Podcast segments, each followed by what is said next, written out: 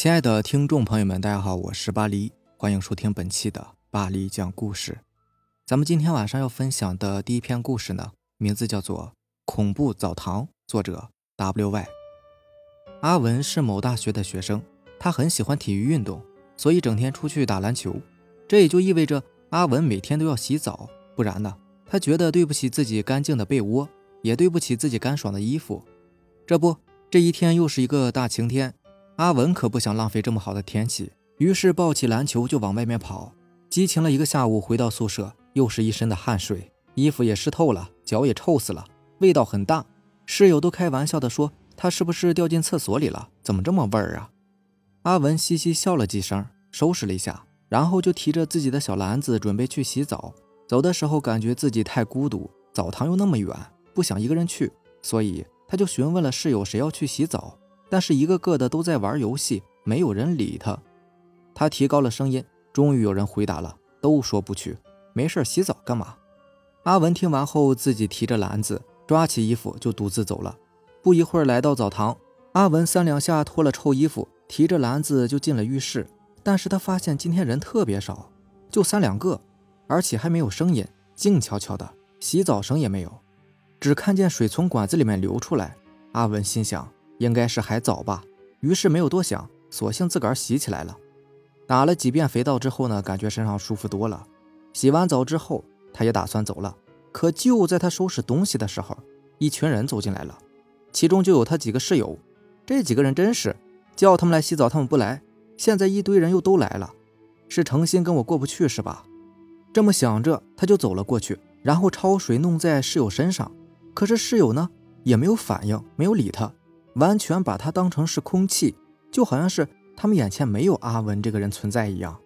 室友进了浴室，阿文对于他们的冷淡和无视感到非常生气，也不知道他们是在搞什么鬼，于是就跟着他们，打算看看他们耍什么花招。然后呢，也走进了浴室，打开一个水龙头，自己冲起水来，边洗着澡呢，还边看着他们。这时候的水呀，真不是一般的热，简直是感觉要烫死了。反正阿文是觉得。水是真的烫，根本就洗不了澡嘛。但是转头看那几个室友呢，好像一点也不觉得烫啊。阿文这时候以为是自己的水龙头出了问题，所以就靠近了室友们，可是还是很烫啊。然后又换了一个位置，还是一样的烫。这时候自己也顾不得室友们的无视了，过去室友面前就伸手感受一下水的温度，但就这么一下，差点没让他叫出来。那水简直就是开水呀！可问题是。室友们好像根本感觉不到烫一样，还一边洗着澡一边哼着歌呢。看他们脸都被烫红了，肉皮也红了，活像是烤全羊。但是他们就是不知道躲呀。阿文想去拉，但是室友们完全不在乎，而且每个人呢好像都是很满足的样子。更可怕的是，澡堂里的人越来越多，但是没有一个人会避开温度很高的水。阿文在一旁看的是心惊肉跳的。眼看他们一个个身上都出现了巨大的水泡，蜕皮的红肉，还有脸上的肉也都快要掉下来了，但就是没有人肯离开那滚烫的水。阿文实在是看不下去了，他再次跑过去拉室友，但还是没有人理他。而且这时候的水温越来越高，阿文已经不太敢靠近了，所以他跑了出去，准备叫澡堂管理大叔过来看一下。可是阿文跑出去之后，发现。平时坐在澡堂门口确认男女没有搞错浴室的大叔，压根儿就不在。其实他也没有注意到，刚才自己进来的时候，大叔也是不在的。阿文又跑进了澡堂，自己穿好衣服，打算出去叫人。他准备先回宿舍放下东西，可是就在打开宿舍门的一瞬间，他懵了，因为他看到宿舍里的几个室友全都坐在那里打游戏呢。这会儿阿文更是感到奇怪，他问室友们：“怎么刚才去洗澡？”难道水不烫吗？室友们看着他慌乱的表情，都纷纷回答说：“没有去洗过澡啊！你不是还教我们吗？我们都没去啊！你忘了？”阿文以为是自己错乱了，所以就再次去了澡堂，想要看一个究竟。可是这会儿澡堂门是关着的，门上面还写着字：“澡堂开放时间下午六点。”阿文看了看自己的手表，现在才五点呢。那刚才我去哪里洗的澡？那些人？又是谁呢？下面这个故事名字叫做《四楼卫生间的窗户》，作者子夜公爵。在这个世界上，总会有许多人会遇到一些匪夷所思、惊悚离奇的怪事情。不要以为他们只是存在于虚拟世界里的怪谈，也许下一秒他们将和你擦肩而过。叶鹏飞今年十五岁，生性比较贪玩，不喜欢学习，所以成绩呢一直很糟糕。刚上初三不久，他就在年底的分流大会上被分走了。为了让儿子有个一技之长，将来能够在社会上立足，父母便把他送去了位于郊区的一家职业学院念书。叶鹏飞对机电维修类专业呢不感兴趣，他选择了一个在职校里面比较冷门的美术专业，因为美术比较轻松。只需要待在画室里画画就行。叶鹏飞高兴坏了，他并没有因为环境的宽松而收敛自己，反而变得更加放肆。每天除了吃喝玩乐、上网泡吧，几乎什么也不干。学校里的老师呢，也不怎么管他，因为在职校里，像叶鹏飞这样的差等生太多了。如果真的要是认真管的话，是根本管不过来的。于是他们索性让学生们放任自流。学校是按照专业分宿舍的，几栋新宿舍楼挤得满满当当，实在是没有空闲，便把学音乐、美术这些冷门专业的学生分到了学校最北面的旧宿舍楼里面合住。旧宿舍楼是七十年代建成的，因为年久失修，加上岁月的侵蚀，早已经变得是破败不堪。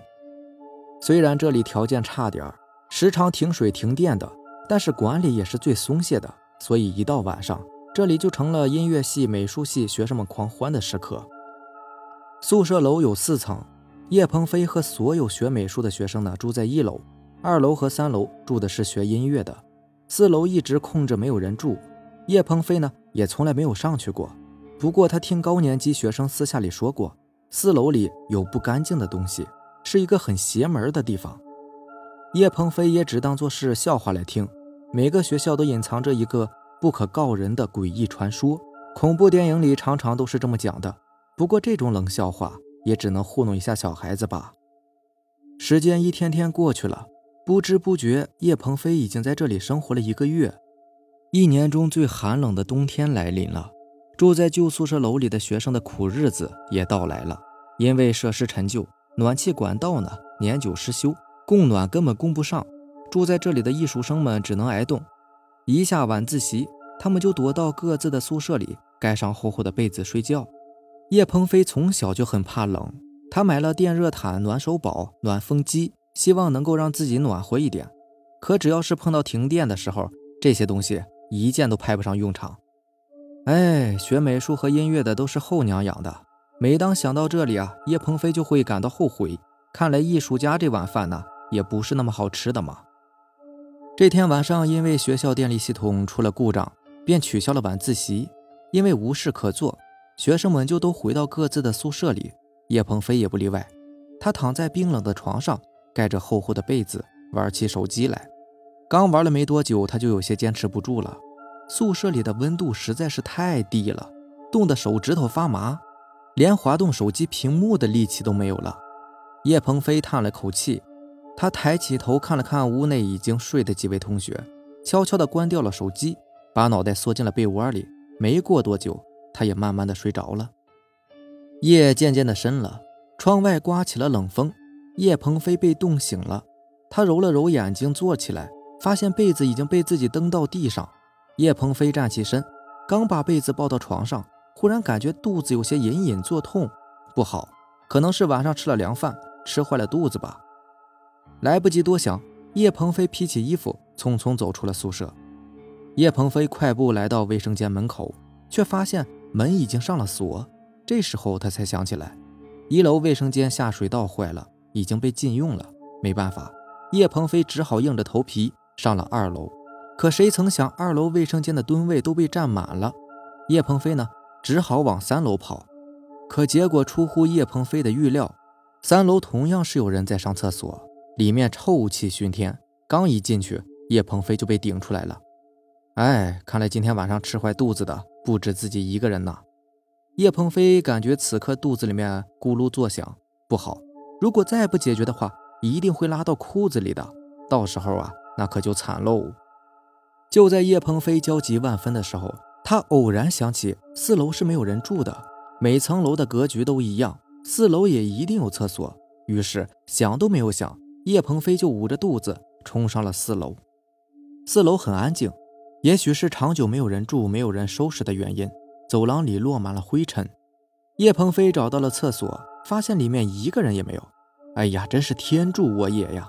叶鹏飞就像是抓住了一颗救命稻草一样，想都没想，他就打开了中间蹲位的门，在里面方便了起来。不知在厕所里蹲了多久，叶鹏飞终于觉得好受一些了。他慢慢提起裤子，准备洗洗手，回屋睡觉。可刚出厕所的门，他就听到旁边吱呀一声，奇怪，什么声音呢？